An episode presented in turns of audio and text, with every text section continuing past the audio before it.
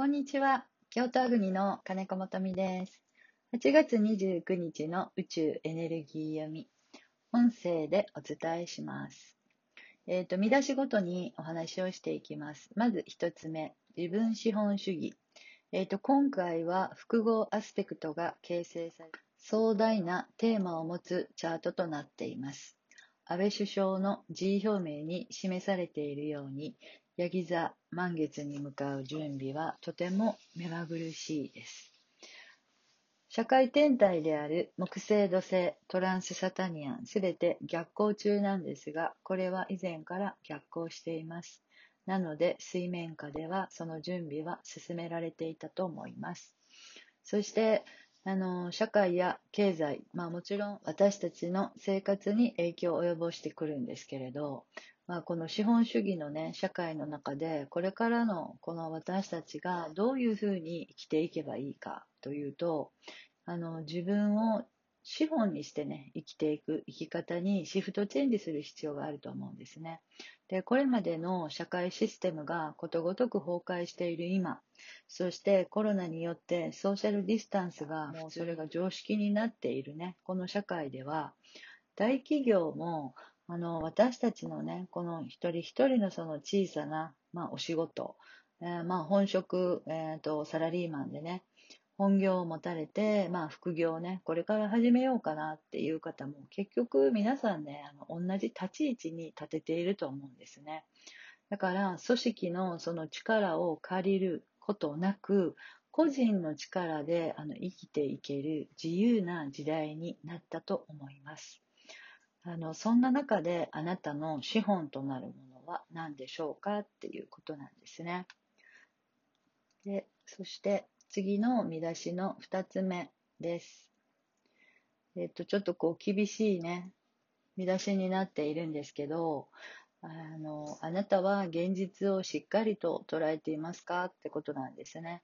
で、こういうふうに先ほど自由に生きやすい時代になっていますよっていうことだったんですけど、それをそのようには捉えられない何か不安とか、まあ、こう生きていく厳しさ、そういうものをもしも感じていらっしゃるのであれば、やはりこの火星力が弱いっていうことなんですね。で、先生術とか、まあ、スピリチュアルとかっていうのは、あの、まあ、これまではね、優しい、まあ、癒しをこう中心にした読み物が多かったと思うんですね。でもこれからの時代を生き抜いていくには、今その火星がね、お羊座にあるように、まして今回、えっと、ルーラーにあって、あの逆行もして、まあ半年間ほどね、滞在するわけですね。だからこの時に、やはりこう私たち誰もが持つ本能の力、生きていく力、えっと、そういうものを呼び覚ます必要があるっていうことなんですね。はいじゃあその次の見出しの3つ目いきます。えっと、お羊座の火星というのはね、勇ましいというイメージを持つ方が多いと思うんですが、まあ、勇ましく、勇ましいお羊座の火星もいれば、まあそうでもない火星もあるわけなんですよね。で、お羊座の火星がなぜ勇ましいとね、こう、あの解釈されるようになったかっていうのは、一番初めのね、サインだからですよね。一番目のサインなんですね。お羊座っていうのはね。だから、ここで、あの、一番目、生まれたばっかり、だから原子の力でもあるわけなんですけど、最初から成功するなんてことは、まあ、ほぼね、あの、100%ないわけなんですね。あの、100%ないって思っといた方がいいんですよ。で、私はお羊座の月を持っているから、あの、よくね、こう実体験もたくさんしているのでわかるんですけど、まあ、ほぼ失敗です。あの、今でも、まあ、ブログの書き方一つにとってもそうだし、試みですよね。あの、何かこうチャレンジをして、ちょっとやってみようかなっていう時は、まあ、ほぼほぼ失敗なんですよね。でも、このお羊座の火星は、失敗から学ぶんですよ。で失敗から学んで、一番目で始まったお羊座が、こう、結果を出すのがね、ヤギ座の10番目なんですね。で、その失敗から学んで、一つずつのプロセスを進み、一つずつのサインの体験の中で通して、えー、ヤギ座で結果が出るわけですよね。ここに行くまでは、やはりね、とっても長いんです、道のりが。だから、このお羊座のちょっとこう無防備、無知さ、あの、知らないからこそできるっていうね、あの、これがお羊座の火星なんですね。だからこの力で、まあ、この力を意識して、まあ、皆さんこれ誰にでも持っている力なので、まあ、それでね、こう、まあ、冒険の旅に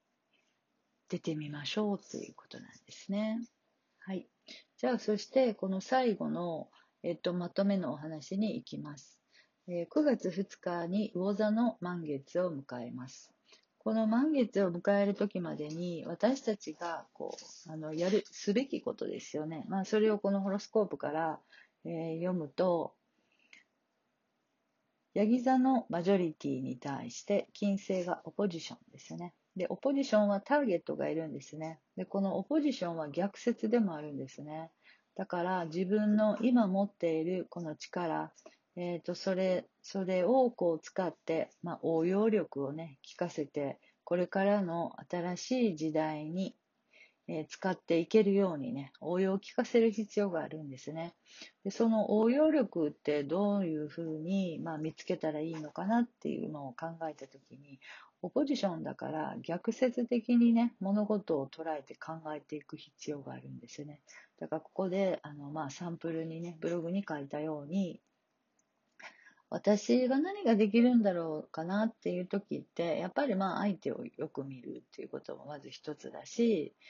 あの、まあ自分のことを考え自分のことを知りたいんだったらね、相手のことをよく見ましょうっていうように、何か全然自分とこうかけ離れたところ、私の、えっ、ー、と、まあ資本となるね、自分資本っていうものを探そうっていうふうにしたときに、自分とは全然違うね、遠くにある相手の資本をね、あの見て、それを逆説的に捉えて、あの、じゃあ自分の中で応用していくってことなんですよね。だから、まあ、自力を、火星というね、自力を発動させて、社会で根を張るために、まあ、胸を張って、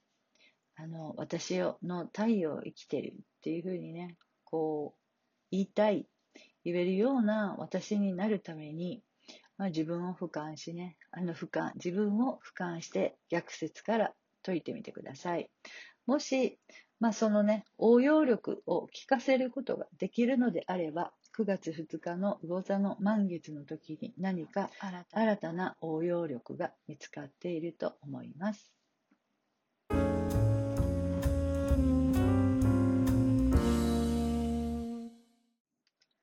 人生は55歳から私の太陽を生きるチューニング先生術一緒に風の時代を駆け抜けていきましょう。